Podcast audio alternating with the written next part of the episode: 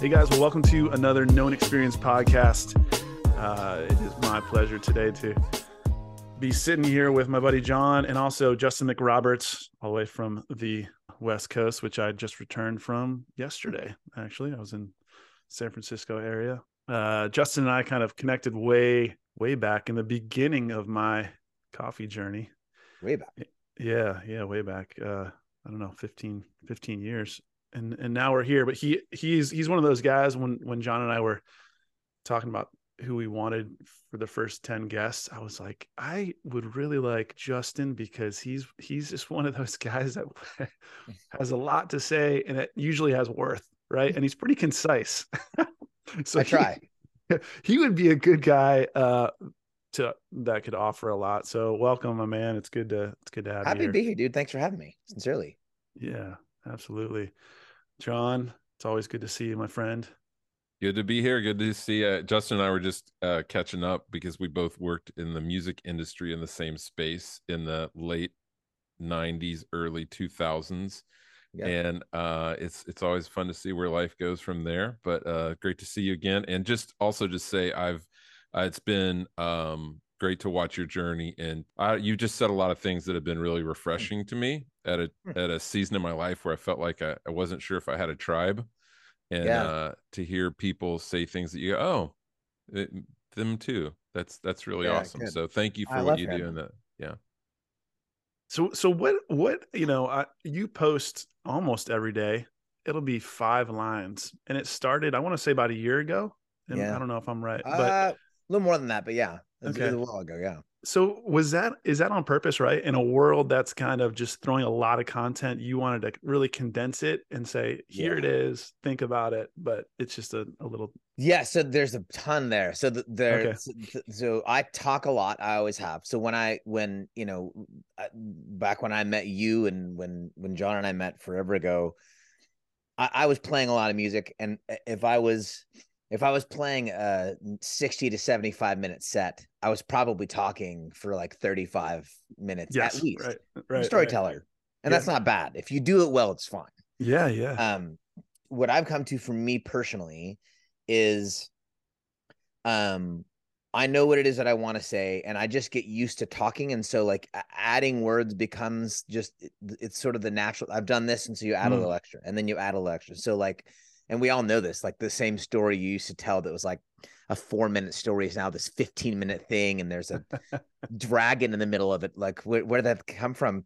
Um the personal practice was what are you actually trying to say? Hmm. so that if i have more of an elaborate story that's great but i know what it is. I wanted to learn to boil things down to like this is more concise. Yeah. secondly I, I don't have a ton of time.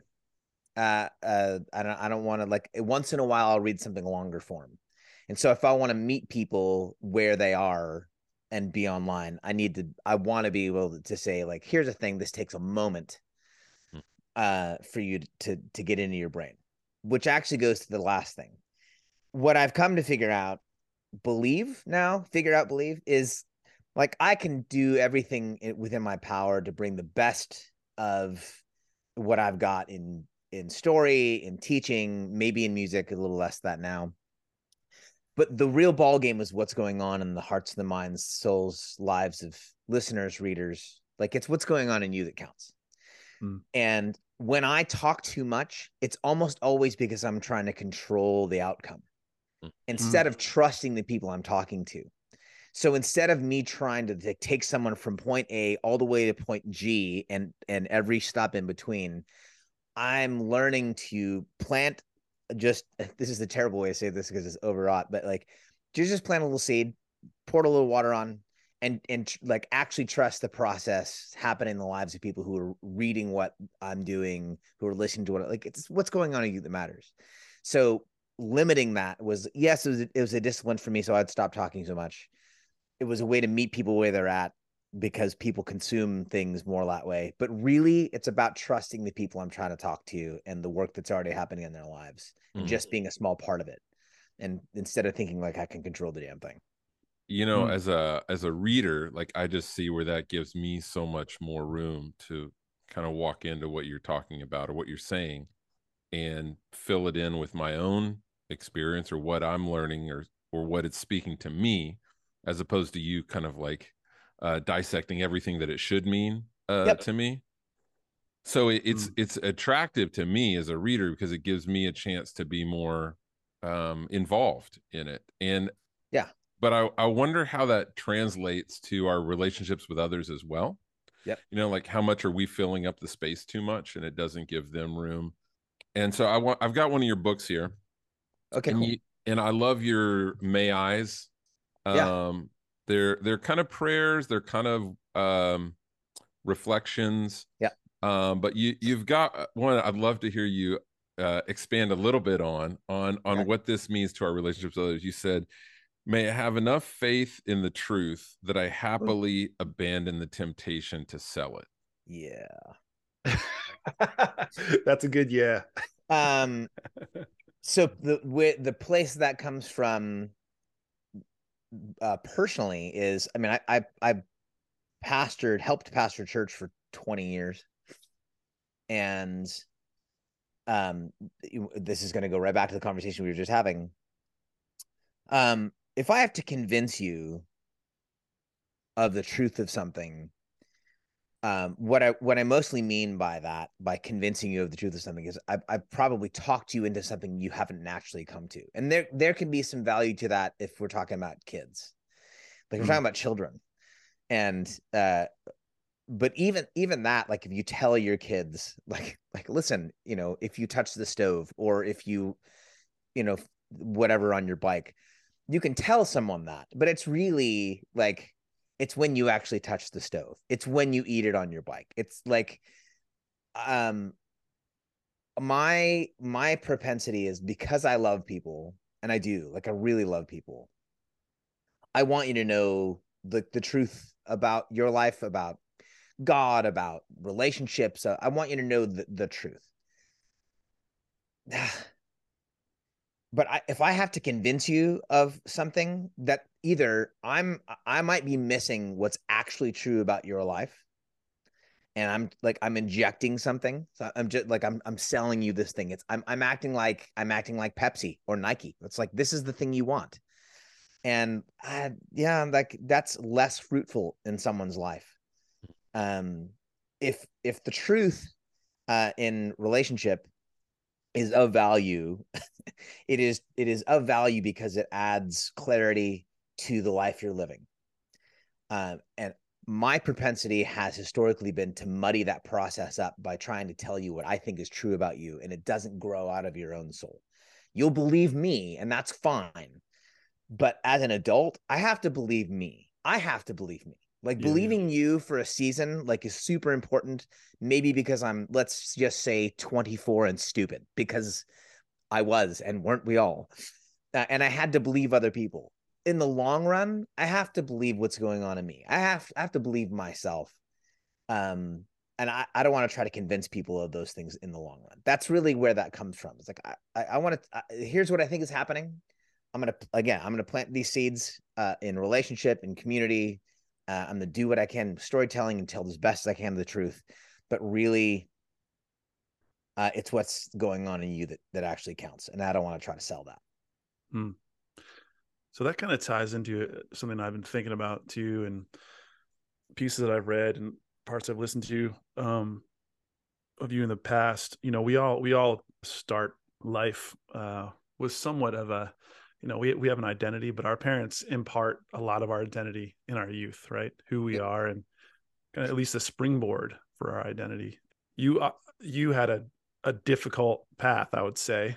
You seem to really in uh, uh, your your midlife now, so you've had some time, but you've reconciled that, and it seems to be a piece of you that you've really used, right? John and I talked before you were on about not focusing on why is this happening to me, right? More about what am I doing with it, right? Like Mhm. shifting from why did it happen to me? Okay, well, it happened to me. Yeah. so what am I going to do with it? So, could you Yeah. kind of share about that part of your life and Yeah. Um, so my, you know, I had a pretty uh positive for the most part upbringing at least early. Uh like I had both my parents into my 20s. A lot of folks don't. And they're both pretty great people. My mom's still around. Um, in my mid twenties, uh, early to mid twenties, uh, I lost my dad uh, to depression, to suicide. Um, and he was a guy who, um, and there's a lot to be said here about like what depression actually is and all that. But he, mm. um, he was pretty well convinced by the the the the the environment around him that he was and this is this is cliche now because we talk a lot about it which is good and bad right. he was convinced that the dominant value of his life was what he could produce that was like he, he could financially provide like all the things that like attack men at like sort of our like like our core emotions like i want to provide i want right. to make an impact in the world i want to do something positive. All these things are really good. He really deeply identified with those things. And um and when his at least for a moment when his when he was not for a season capable of providing the way he wanted to provide of caring for me the way he wanted to care for me and then making the impact culturally uh with work that he was making he lost himself and ended up like he used a handgun and killed himself. Um, that marked that marked me in a number of ways. One, like I really, really resonated with him. Like I always did. Like I love my mom, and she and I are very, very similar. I really get though the drive. Like my mom's a my mom's a caretaker. Like did mm. like hardcore caretaker. She'll love you to death.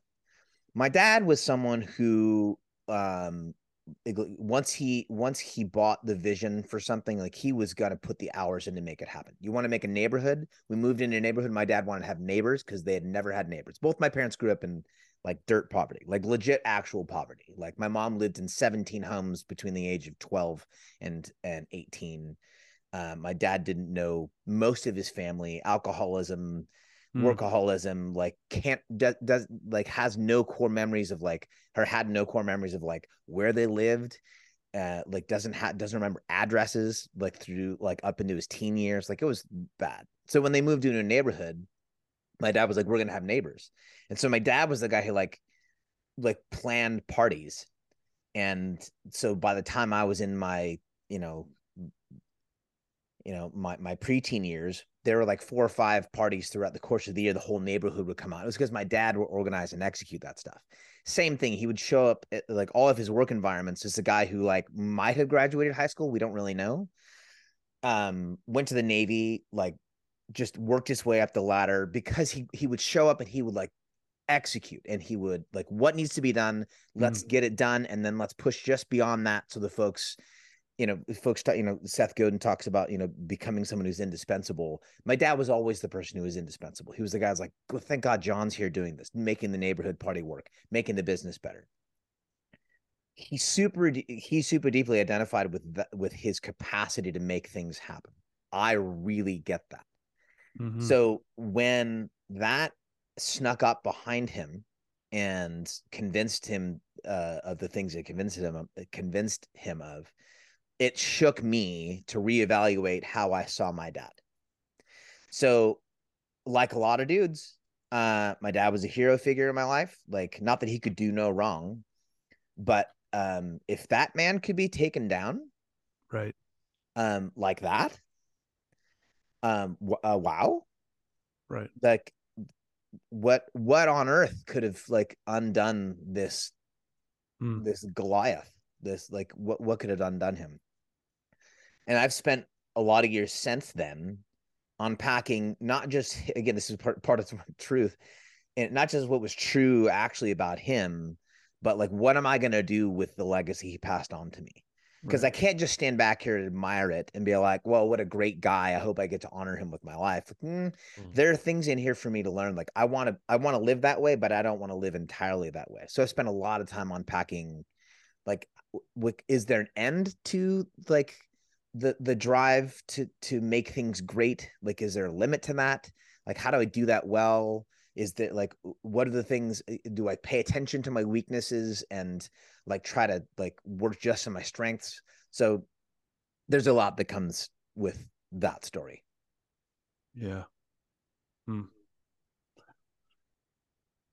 Yeah.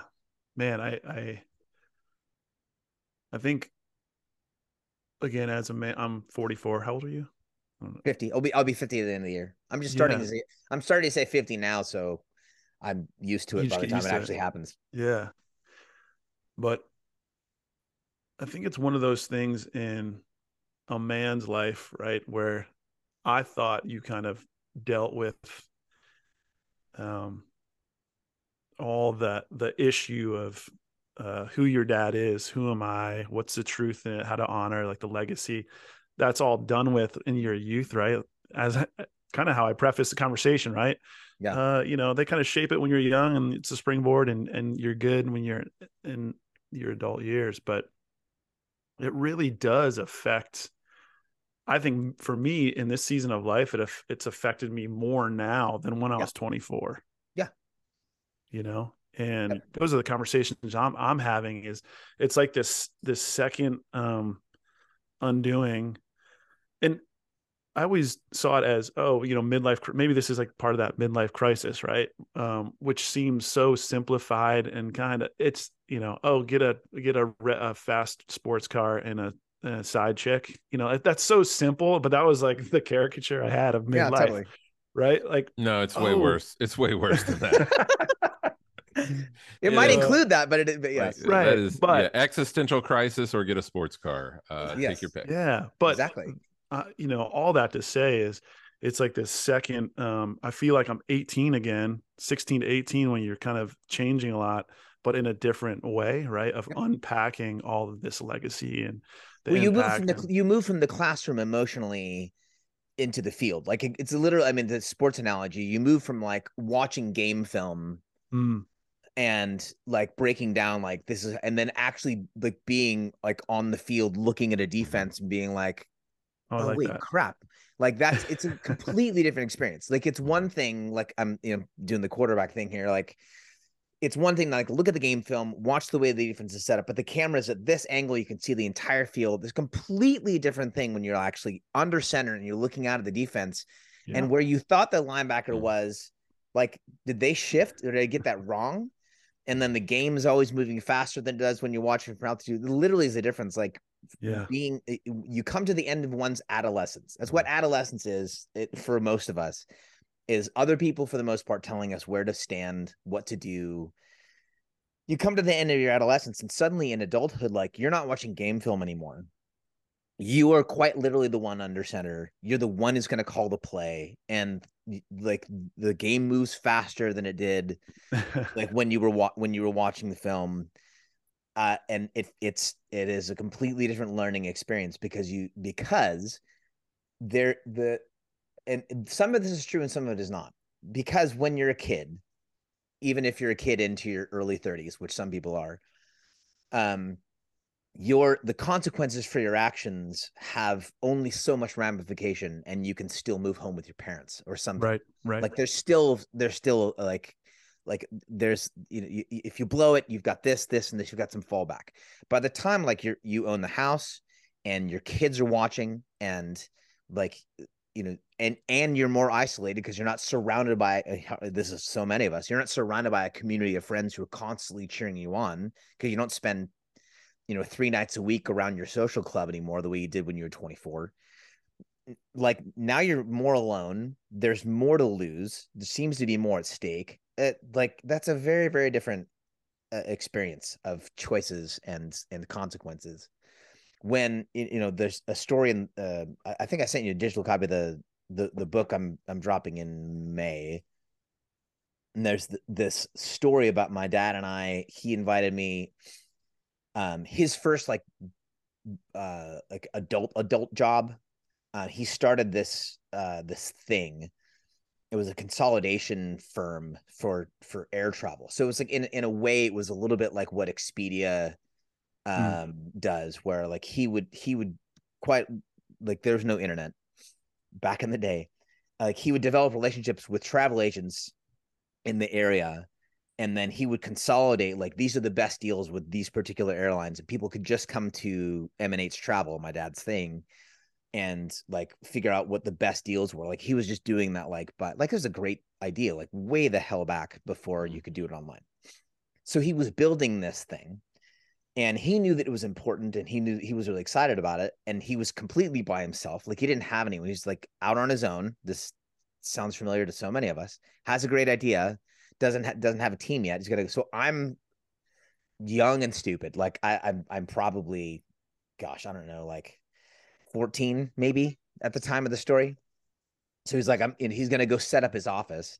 So i'm in the office helping my dad put together like this like these envelopes and he's going to mail out all these envelopes to all these like big wig business folks in the travel industry like i've started this thing. I'm going to try to revolutionize the way we do ticketing blah blah blah.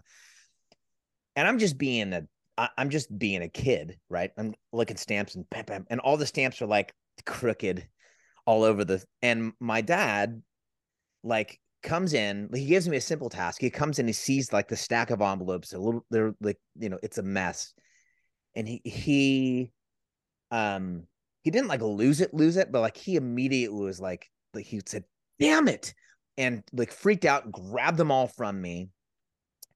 Um he would because like he he's out like it's one thing to have the idea as a young person i want to try this new thing but for him to like go out on a limb and like start this business on his own and he doesn't Mm-hmm. have anybody he's got his son he's trying to include his son in this thing and i'm like like putting stamps on it like it's some stupid school project Yeah. um what my dad wanted to do is he wanted to build something that was going to sustain his life and sustain our like it, it sustain our family um he had banked on the idea like because he wasn't wrong that i'd i'd done something stupid Right. that was dumb. I that's not wrong. But what freaked him out wasn't like my son did a dumb thing. What freaked him out was that he had he had convinced himself and was convinced that what was going to matter, that the real ball game was to build something that's going to last, build something that's immovable, build something that's yeah, ultimately build something that's going to last forever. Mm. Like that's that was the thing. You build a thing, you build a business, it takes care of your life, uh, long long term um what i've come to this is part of the the that learning uh curve we talked about a minute ago is you never really get to do that. You never really get to build anything that lasts. Nothing you build will ever actually last long term what will always matter always and this sounds so cliche and so silly but it's actually true. What will always matter are the relationships you develop with the people you build it with uh, the relationships you forge if the thing works. Because if the thing works, it won't be the product that actually matters. It'll be the connections that that product helps forge between people. It'll always be about the relationships. And so Mm. he was right to be frustrated that I was doing it poorly. But he was missing the point that, like, the more, though I know this now, I mean, I was, I was his kid Right. like the most important thing in the moment wasn't that he was going to get this business off the ground. It doesn't exist anymore. The business doesn't exist anymore, but I do. Like I was the most important thing in the moment. And instead of like being like, damn it, and then taking all the things away from me, it could have been like, hey, hey, hey, listen, this is going to cost me about 75 bucks to fix. But let me tell you what we're doing and why we're doing it this way. Like Mm. that could have been the moment Right. because I was the thing that was important. Though you never get to build the thing that lasts, you get to develop relationships with the with the products that you build, with the ideas that you have. These are some of the things I've learned about like, okay, like these things matter, but they matter because the relationships in them matter, not because the thing you're building matters. Oof. Yeah, that really requires some uh some mindfulness. It requires a lot of work, right? to to to uh get to a place where you're not triggered by things like that in a way. I mean, the, you know, the secondary part is your your success of your business requires people opening these envelopes and having confidence that you're legitimate and you have entrusted a 14 year old. So that's that's that's that's worth saying as well But- True. but uh but you know what what you're describing what your dad did and i i've found myself many times reacting to things in the moment triggered by something just and uh you know what's inside comes out eh, without a lot of filter or a lot of thoughtfulness um do you have any suggestions for like something sean and i want to do better and help people do better is is to live mindfully live thoughtfully of the people around us and to kind of slow things down so that we can respond rather than just react to people. What what are your suggestions or thoughts on that? What's what's helped you be better at that? Yeah. So my my personal journey uh, begins with like I you know I have the same basic like I said basic DNA, same emotional structure as my dad. So like the things I do matter. I have that quick temper, like I'll just sort of snap at stuff. So the one is like having the humility, knowing knowing my history, uh, and knowing that injury happens, knowing that that my mistakes cost other people, having the humility to uh, go to folks and say, okay, so specifically people I've hurt, namely my kids or you know people who have like who are working with with me, going and saying, uh, here here's what I here's why I was ticked, and mm-hmm. and here's what matters in that moment, and breaking it down, uh, the humility to first and foremost apologize for things, uh, but also like recast vision. So if someone does step on my toes, uh, and and like I'm running a thing, it does matter. Like I would like I'd like them to to nail this thing, but here here's why. Like it's uh and to sort of reinvite them in the vision. That's that's primary. So having the humility to actually prioritize the people around me and the relationships developing. The other one is um for me personally the practice of Sabbath keeping. So I I 52 days a year I don't work. Everything I do matters. Everything and uh, I've been independent um in all my business dealings since 1999 so like if i'm not working no one's working. And i take 52 days a year that I, and just i pull them off the counter and i'm not working. Which slows literally slows my pace down so that i have more perspective on my life. Like you don't just get it you don't just like think your way into having more perspective. You have to right. practice your way into having more perspective. So we're talking about if we're talking about altitude and we're talking about pace, man, everything literally everything is like sports. Uh everything is like if, if, no joke. Like you have to practice your way into that. If like if your if your throwing motion is like is not right, you can't think your way into throwing the ball differently. Like you can't. You have to practice your way into it. So what Sabbath keeping does is it takes for for me like the most some of the most important stuff I get to do with my time. Like I love my job, jobs. I like I love the stuff I do. It's some of the most important stuff I get to do. Um and it and it contextualizes that in the in the context of a, a life that's bigger than work. The only way for me to get there is by not doing that work. Uh, so Sabbath keeping has been super key to that. I was on a um this is another story from the same book. I could tell the big long version of it at some point, but like I, I ended up at this retreat for artists and the guy running the retreat said to all these artists in the room said, "You know, I, am gonna I'm gonna assume if you're here, uh, it's because you love what you do." Everyone nods. He says, "If you want to love what you do, and do what you love long term, you're going to have to learn to not do it because the most burned out people I know are people who love what they do uh, and cannot stop. And it is a really dark place to resent the things you love. Mm. It's like, oh, damn. Because that thing that I love doing will eventually, just like my dad, uh, it'll steal life from me. And now I'm in this like weird contentious relationship with loving works in my life so in order to really reduce the, the pace of my life, in order to have altitude, in order to do the things I love, I Sabbath keep 52 days a year. I pull work off the calendar. Yeah. Yeah. Yeah. That's key. You know, I've, I've been working for myself for uh 14 years now and you're right. I mean, it's, it's, uh, when you're in that space doing something you love your your life and work are kind of really connected right? There's no yeah. there's no clear delineation between one and the other. And part of that's on purpose right? I I, yeah. I want my family to love the community i'm you know my work is in building right? Yep. But so it's it's not an easy thing but it is critical you know i i, I think that is uh that's invaluable to really set up those kind of firm parameters um, because what you love can can turn on you. hundred percent. Yeah. Have so. and, and, that and it's a pitfall because you get into the, you you start passion projects and they just feel yeah. great. Mm-hmm. Right. Um, but it, it's it's like that, you know, it's like that fiery relationship. Like I'm sure that feels great at the very beginning, yeah. but also like all your bros aren't wrong when they're like, dude, you've disappeared.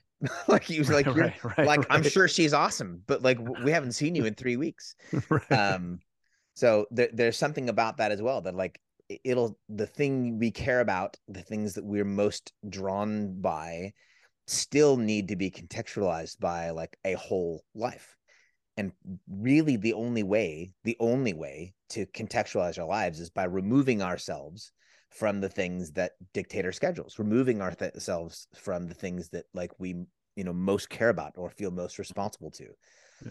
So the the stuff I do is always smaller than who I am. So, I mean, you guys are both entrepreneurs. You're both creatives. So I just want to translate this for a moment for the Yeah. uh, right. Non-artists, non-creatives, non I get to pursue my passions. Uh, people that are out there working as a slave to the corporate industrial complex Yep. because it doesn't listen to you when you say, I just need some time to self actualize. Yeah. So, Nope. um, so, um, yeah, I mean, I, I've, I've found that like, like you've said, you've got to practice things to become, uh, to Yeah. change, right? Like, it's not just like saying, I'm not going to be like my dad for 20 years is not going to make you different than your dad Correct. And and hyper focusing on that will probably just make you continue to to be like it. But uh yeah i mean there's some thing i've found it, it forcing myself to schedule things that are personally helpful right? Like as far as internally it's it's easy to schedule things that are like externally helpful Yeah. you know like exercise or you know working on side projects or even like home projects. But to uh if you want to live in a in a space where your mind and your heart are slowed down like you said you've got to slow down or at least make spaces where you do slow down whether Mhm. that be like a personal retreat time or just going for a walk i Yeah. think the the um virtues of going for a walk have, have been greatly lost by men i think women go on walks together uh or they'll you know they'll just take time apart but i think as men um i think we need to do that more any other practices you have that would be more um you know adaptable for people that aren't in that space where they're create creating their own schedules Oh well, yeah. sa- I, uh, the pushback here would be um like so the the machinery. What was the what was the that was the, the description you gave? Just Cor- a second. cor- Corporate industrial- corporate industrial complex it's one of There my it is. it- it's second to my favorite phrase of the last decade which is religious industrial complex but that's a bless 'em. whole nother that's another podcast They're really similar. Um, they are so they're similar so similar. It might be this might be the same problem. Um, so uh, the the reason that monstrosity wins is because it it keeps a calendar and it forces its calendar on you. And you're not wrong. Like you don't get to just say like, well, I've decided to make Tuesdays my self actualization day, and so to hell with your meetings. Like you don't always get to do that. Some of us do. I would say that part of why part of why those monstrosities win is because they convince us that we lack the power that we do have. You're not Mm. wrong. Like, yeah, like you're supposed to be there at eight and then you leave at four or five, and like that's that's on the calendar. But we get convinced and we we believe that we uh, we relinquish the actual power that we do have. So yes, the, the monster has a calendar and it forces itself on you 100%. Not to be a huge jerk about it, but like one, you did sign up for it. So like that that's that's it's still a choice you made. And it's not not a choice, just a bit of altitude. It's not not a choice to walk away. Some of us should from some of the jobs we have. The bigger part of it though is this. And you talk about like scheduling walks or scheduling uh you know scheduling exercise the fact that I can, the fact that I have a calendar available to me on which like this, the this monstrosity of the business or whatever, we don't have. It's not all negative. Like my my work life has taken up this chunk. I still get to look at my calendar. I still get to make power moves. I still get to decide what I do with my time on these days. And so, actually sitting down, looking at my calendar and mapping stuff out over the course of like months, because the business knows what it's doing next year Um, so I should probably head some of that stuff off of the past and say, well, here's a weekend I'm not available, and like plan that out eight months ahead of time. Plan that out, like the the whether that's like exercise patterns or the vacation thing I want to go on, or like like that personal trip. Maybe it is your self actualization day. You're like, I'm gonna go to the spa, like whatever your thing is, bro. You do, you go, J- jump on the hot springs, bless your heart. Uh, but like to actually use the calendar to Mm-hmm. defend myself against the onslaught of like other things Yeah. telling me what to do all the time. I can't do that between eight and four if I'm being told where to be and where to stand. But I can I can probably point nine months out and say, here's a weekend, here's a day, and use my calendar to defend the time to protect my own soul. That's a super key discipline. To take that list of passion projects or take that list of like desired things, things that you just do that are enjoyable, and actually plug them into the calendar like they're serious things and not just stuff that gets to slip in between my obligations. Yeah. That changes things. Yeah, yeah, and and being uh, accountable to those. You know, the uh, one of my favorite lines from a Neil Young song that that hits me with that is when he says, you know, tell me why is it hard to keep arrangements with yourself? Yeah, man. I'll show up for Sean. I'll show up for you if we have an appointment. But if I have an appointment with myself, it's easy for me to blow it off. And it's what the Uh-huh. calendar it's what the calendar does. It's what the calendar can train us to do. Is like I have an I have an appointment with my it's on the calendar and I get the reminder the same way I get a reminder about Mhm. something else. I get the reminder, it's on the calendar. I'm not great at just like deciding uh like it's I, I don't I shouldn't be left to my own devices because like, I'm going to decide what to do with my time and moment to moment to moment. I'm much better if I with envision. Oh, here's like a this is like this is all the stuff like yesterday I had like a, kind of this brain dump of like this is the stuff I need to and want to do. So what'll happen uh, tomorrow because it's a Friday is that I I look through this list and I get on my calendar and I start plugging this crap in and then I make all these agreements with myself so Mm. that this is this is what I'm doing and this is when I'm doing it and now the calendar will tell me in a healthier pace and pattern that yes this is the day you get to do this thing this is the day this is happening so it's easier to keep it's easier to keep an arrangement with my calendar than it is just Mhm. with my own little sub psychologist in my brain. Yeah. I think some you said something important in there that I don't want to brush over, and that is if you do want to grow personally, if you if you don't want to be the person that your father or whoever was, uh, if you want to be a better dad, you want to be a better partner, um, that requires some choices, and you do have autonomy to make a lot of these choices, and one of them is your job and your career, and uh, you you know changing jobs in order to have more personal time or to have a healthier life yes that's that's very possible Mhm. and um we had rob murray on uh, a few episodes ago and uh he was talking about uh, you know the excuse we always use is well i got to provide for my family i got to provide for my kids and he's like let's just quit bsing like Yep. you were pro- you could probably provide making about 30% less than what you do 100%. and stop using that as the excuse to not change the job or to not make more time or Mhm. you know um let's be honest about it and you're just not willing to sacrifice that for this other thing And take- the, like the fact that it's again, the fact that it's a hard thing doesn't mean it's impossible. So know that know the Right. difference. Is that hard? right, oh right, my right. god, that's hard. It's so hard.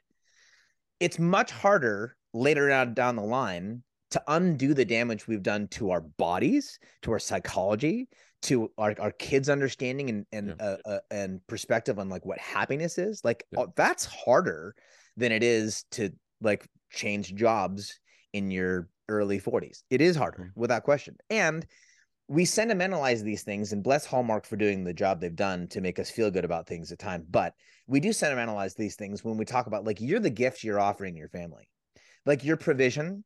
I mean, I've I've written over and over about this. It's like, you know, like I said, I'll turn 50 this year. I've got a 12 year old boy, um, and a six year old girl. W- would I like?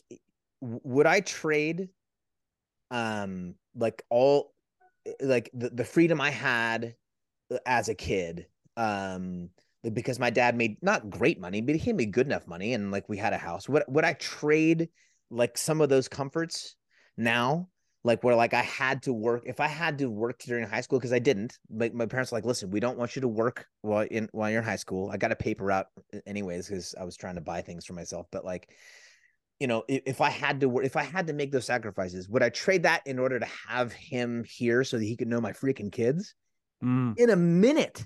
Not, it Mm. wouldn't even. I, I wouldn't even think. I wouldn't blink like Yeah. I any of it.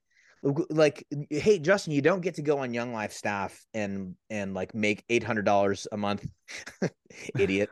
Um, because because you want to you know serve God like right out of college instead of get a job that makes actually you know actual money. You don't get to do that.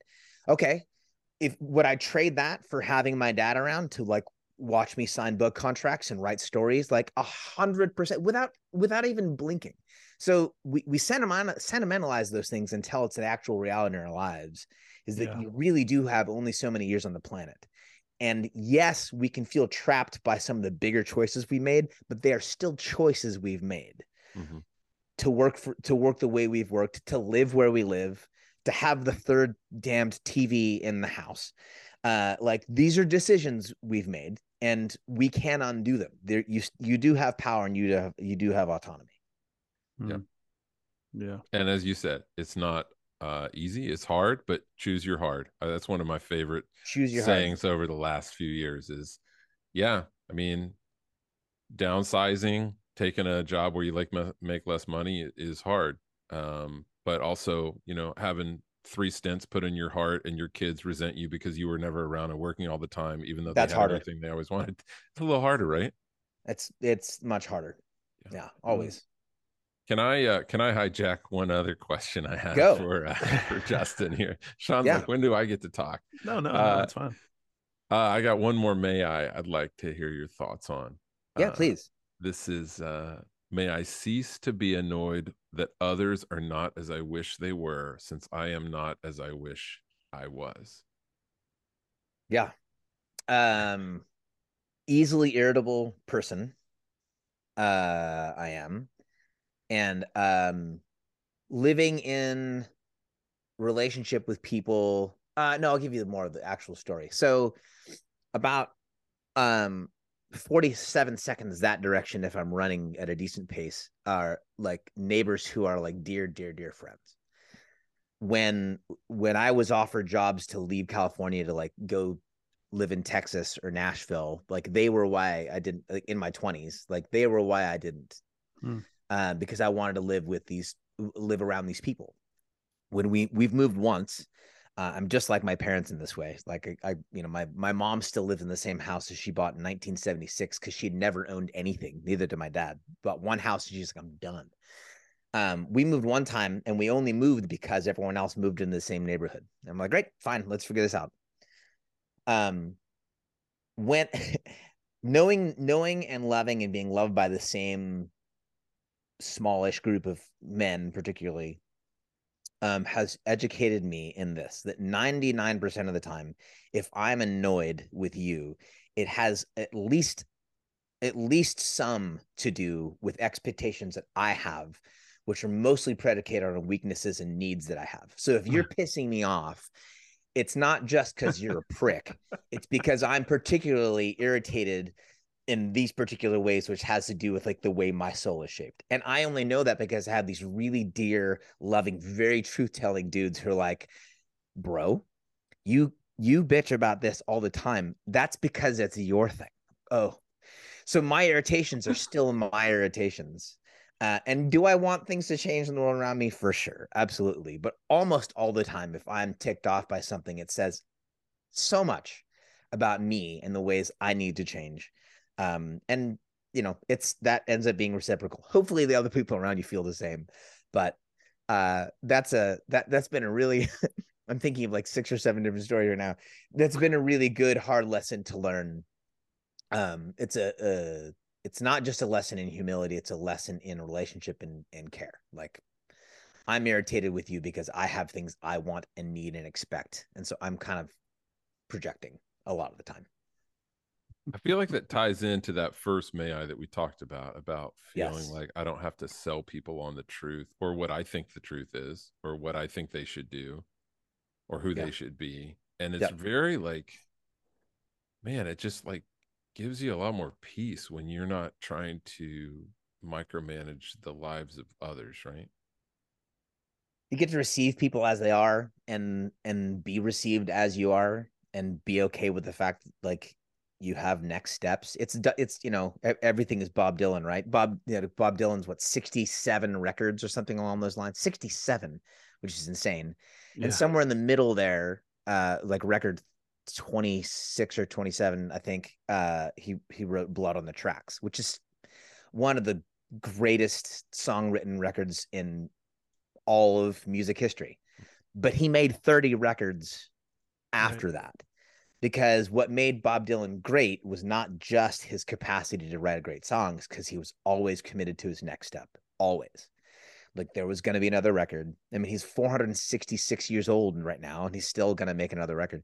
Um but like you know like he was always committed to a next step and that's what made him a great artist. I think that's what makes great men is that we are committed to our process long term uh, and we're committed to our next steps and that we have the humility humility to receive that uh, that we're not done yet. Bam. That was that i i think that was a perfectly scripted for an ending. Amen. You know uh but um so your so your new book is coming out um you know we'll we'll post the link in the show notes but um cool. it, it, how many how many is this for you how many books are you on six well depending wow. on how you count it seven but um because there's one we there was there was one that we did uh independently that then we also like reorganized and and pitched to penguin so it's kind of seven but it's really six wow that's awesome, man. So is is each one your favorite, or is it or is it a whole different canvas, right? Which, which um, ones which ones do you hate? I I do. I actually hate I hate uh I hate the first one. Um like just like I hate my first record. Like I hate yeah. the first book. Uh, yeah. Like mainly because I look at it, I'm like, oh, I could have done all of that so yeah. much better it's your it's your shitty first draft. Let's, it's the shitty yeah. first draft, and it's yeah. just it's just that I published the shitty first draft. yeah. oh man. Yeah. Well, but tell us about this new one.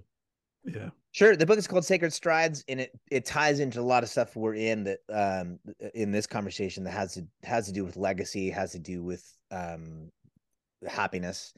Um, it's about uh work rest rhythm uh, but not just so that I can like develop a good rhythm between work and rest, but because, but so that I could live a peaceful and beloved life. That yeah. uh, I don't want to try to find balance between work and rest. I feel very alive as someone who works. I'm I'm I'm a fan of uh like hustle and hustle culture. Huge. Let's let's roll. Let's do stuff. Uh, I'm also a fan of the contemplative tradition. Like let's take a step back and like get altitude on my life. I think both things are uh I don't want to say like equally true. They're they they're both true. In fact, the way Parker Palmer says is that like um action and contemplation are both rooted in the same place and they return us to the same place, which has to do with belovedness. If I know that I'm loved by the world around me, by the people around me, by God, then I can work my ass off when I want to work and offer myself completely. And I can step away from that work and still be okay or quit my damn job if I want to and be beloved regardless. Uh, contemplation and action are rooted in the same place and they return us to the same place. So it's a book, uh, 16 or 17 stories of my journey to recognize my own belovedness in the context of both rest and work. Hmm. I, I hear a little Richard Rohr in there somewhere. There's a little, there's a little Rohr in there. Yeah, yeah, yeah. Well, uh, Justin, in the words of Steven Garber, uh, we should take a walk sometime. Uh, Amen. I, I, feel like we have a lot more to talk about with you and to hear absolutely from you. And but uh, thank you so much for this time today. Uh, we're gonna we do a little thing called after the interview where Sean and I get together and talk about all the things that we'd wish we'd talk to you about and uh, the things that stood out to us. So Great. you've you've got to tune into the podcast to hear that. Um, but uh, thank you everybody else for joining us. Thank you, Justin, and um, we'll be back in about 15 seconds. My pleasure.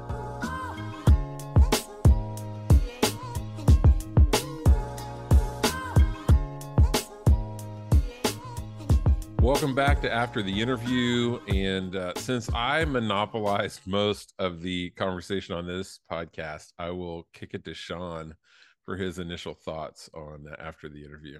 You know what? I I disagree with that, John. I I don't think you did, and I didn't even feel like you did. And I think if you listen back, you won't think you did either. But um, no, Justin, Justin, uh, you know, I wish we had more time. I, I there's definitely going to be a, a, round two with him. Um, he is just a, such a gifted storyteller and communicator, and um, I just really like uh, who he is. I felt like we just scratched the surface, but there was quite a few um, little gems in there that I thought were worthwhile um, and reflecting on, um, especially the the part of you know I have to believe what's going on in me, right? Before I try to convince other people of what the truth is, right? Whatever that truth is, and um, I think confirmation bias is real in all of our lives, mm-hmm. right? Whether it's doesn't matter whatever we're looking for or struggling with we kind of want other people to confirm it first before we land on it internally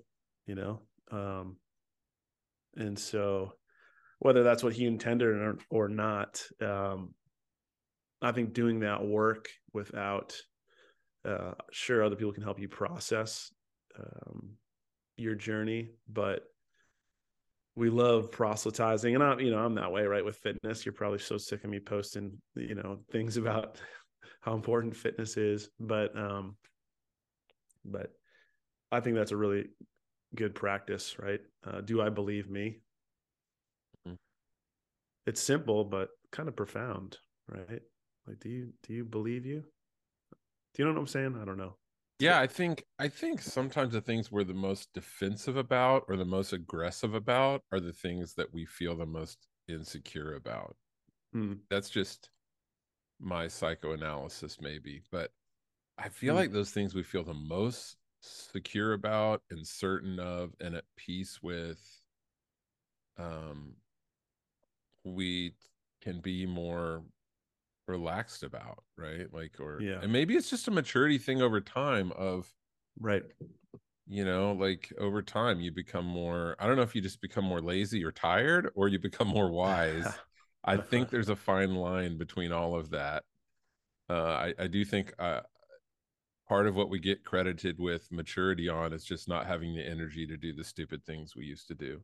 Mm. um but but you know what i'm saying? Like over time you begin to see your own journey of enthusiasm and and then see it kind of like level out and then you kind of can more peacefully let other people have their own journey and yeah.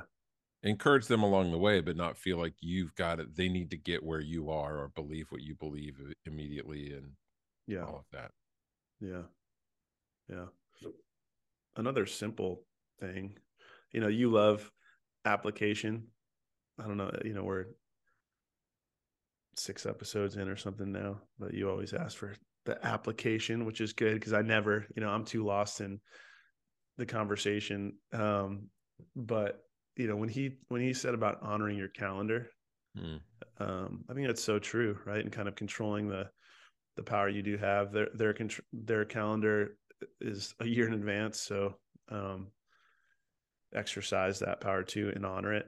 Um, I think that's that's really important. Uh, you know, you pointed it out. Not all of us work for ourselves and have the ability to kind of create our calendars, but he mentioned choices too, and um, in a previous podcast we talked about it. But I think, and we actually I had my family in town this weekend, and we talked about that in length. Right, what what options do we have? How many choices do we have? How did you end up here? Right. You weren't just placed here, whatever, wherever you're at, you made choices to end up there. Mm-hmm. So you can make choices to, to shift that. So I think those two things are really critical for people to, to feel empowered, right? The worst thing you can do that's a joy killer or the vision killer or to kill your creativity is to say you're powerless, right? Whether it's your vocation or your relationship and, nothing can change and it's just not it's just not true um the the process out of it um, may be painful and have a high cost, but you still have a choice to to make a change of direction, right? And I think we want power without the pain, you know, like we want to have choices that are only good, right? They benefit us, and there the the power could be in. There's gonna be a you know a lot of painful choices to shift direction and grow, and but you know freedom's on the other side or more freedom. Yeah. Yeah, I mean everything has an opportunity cost, right? Right. Like, yeah, I mean, if you're choosing to shift your job to where you're somewhere that you're more flexible or have more family time or have more uh, autonomy, or I would say have more uh, work for a leadership that respects you and your boundaries and Yeah. respects your relationship with your family, you might you might be making less money. You might Yeah. not be living in the house or sending your kid to the private school or whatever.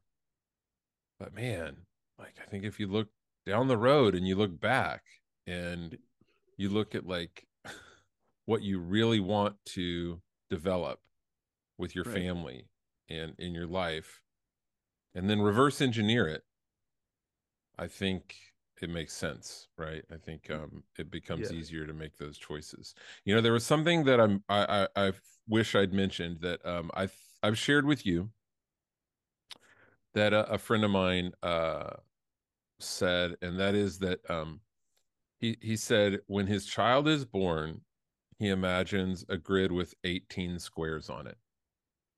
Because when that child is born at the most he's going to have 18 summers with that child. Mhm.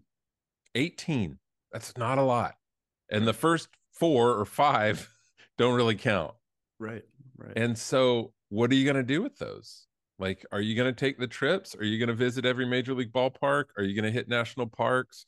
Are you going to carve out time and invest in time together?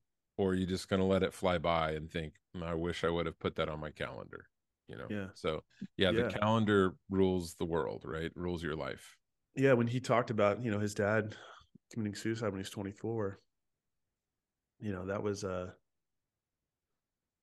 you know, he's like he was essentially let down because he was trying to build something for us, right? That didn't work out, but he forgot that that 14-year-old kid with the stamps, you know, was is still going to be around and that business is long gone.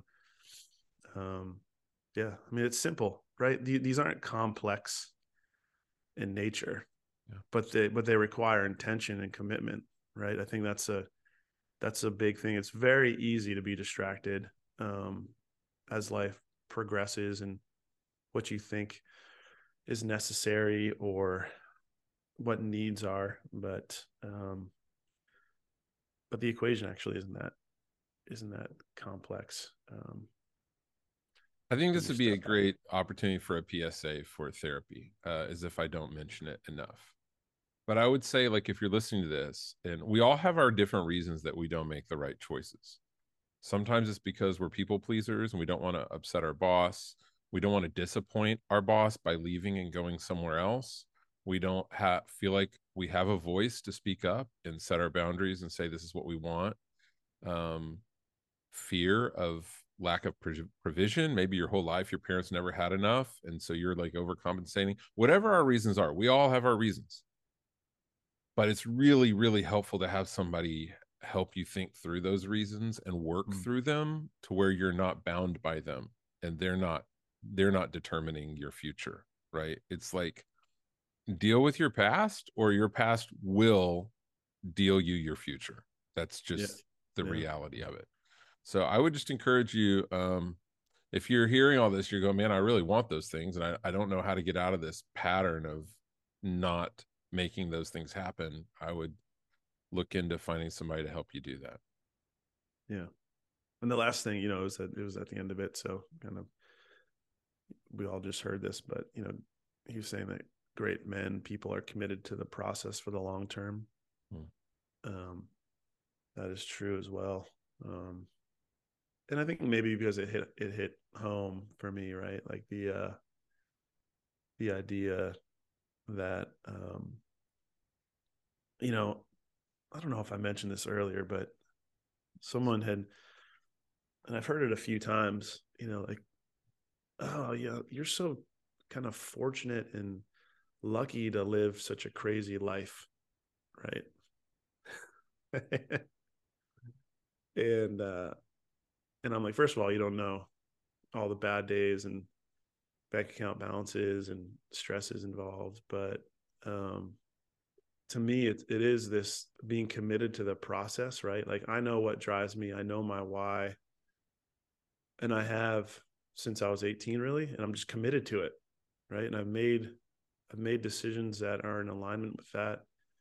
Um when it doesn't make sense to a lot of other people so maybe i just found comfort in it you know hearing it from someone else again um because especially you know when we talked about midlife and you know the QB going from the from the tape room to the to be you know behind the the center it looks a whole lot different. It's a lot faster. But still I find I find rest in that you know just being I've, I've been committed to the process for so long mm-hmm. um that it is true right? All the other kind of distractions and fears are generally external but they're not real um and they don't really hold the weight of why you're doing what you're doing and and they only short circuit you or make you kind of react out of emotion and and then you're kind of more lost right? So and i don't i don't think he meant great men are committed to the process um like great men. I think great men he's just like men that are solid you know or men that are i don't know did I again? Did I hear that wrong, or am, am I projecting? I know. I don't know that, that he said great men, but he said it's important to be. And so he talks about the process. You talk about the process all the time. I've heard you mention the process. I think it's a fair question to ask for everyone and myself. When you say the process, what do you mean? Hmm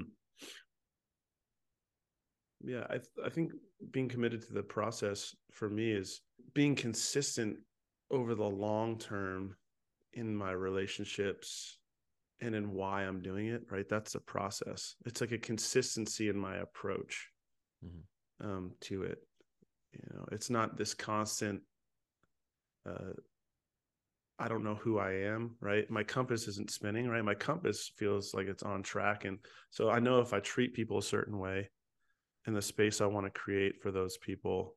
That's the process for me, right? And being consistent and committed to that mm-hmm. um, for the long term. You know, the money might may increase or decrease, but my commitment to that process of making people feel known, make create spaces that are grounding and um, foundational in the community. That's uh, that's what I'm committed to and trying to be consistent in. Um, so that reaffirms to me that we this goes back to our last podcast i think that we should really do one of these on helping uh, people create their own mission statements and why statements.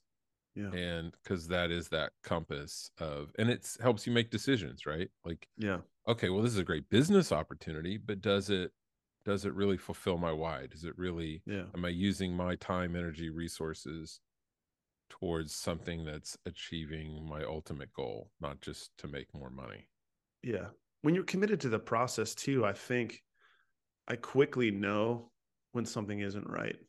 You know, so whether it's an opportunity or something else, it just doesn't sit right. So if you're committed to what you know to be your process, your path, um, your why, you can you can quickly filter out mm-hmm. opportunities or distractions, you know, and that's that's helpful yeah, but that's a uh, that was pretty much it for me. You know, that was a quick. I think it was forty minutes with, with Justin. We were on a little bit of a time crunch, but uh, yeah. Yeah, if we have uh, a second go with Justin, I would love to delve more into this uh, idea that we touched on of how our fathers embody both things we want to be and things we don't want to be and as mm. a as an evolving man uh how do you sort through that and how do you process that and you know learn to let go of or to um, grow beyond those ways that you don't want to be and how do you gravitate towards those things you do want to be. And as someone who's in that final stage of life with my father, um, I understand how over time you begin to focus more on those things about them. You know, at nobody's funeral do you ever hear everyone give a laundry list of all the things that annoyed them about that person. right. Right. I really would like to see an honest funeral. Uh, oh, so would I. Oh, so would I. Yeah. But uh but uh, you know, I think that's one way of uh that we grieve as we kind of let go of the bad and hold on to the good. Um but what if we did that more while people were alive? And what if we did that with ourselves more. So I, would be curious to delve into that with him a little more. Yeah. All right. Well, if you've hung on this long, thank you. Uh, and uh, we do encourage you to please uh, follow, subscribe, like, rate, do all those good things for us. Um, and uh, we we look forward to uh, we've got a bunch more of these lined up, uh, and we look forward to uh, sharing them with you. If you have any ideas for us, people that you'd like to ha- uh, hear on the podcast, uh, give us a, a, shout, John at knownexperience.com or Sean at knownexperience.com. Uh, until next time, thank you again. And we hope that you will continue to experience the power of being known.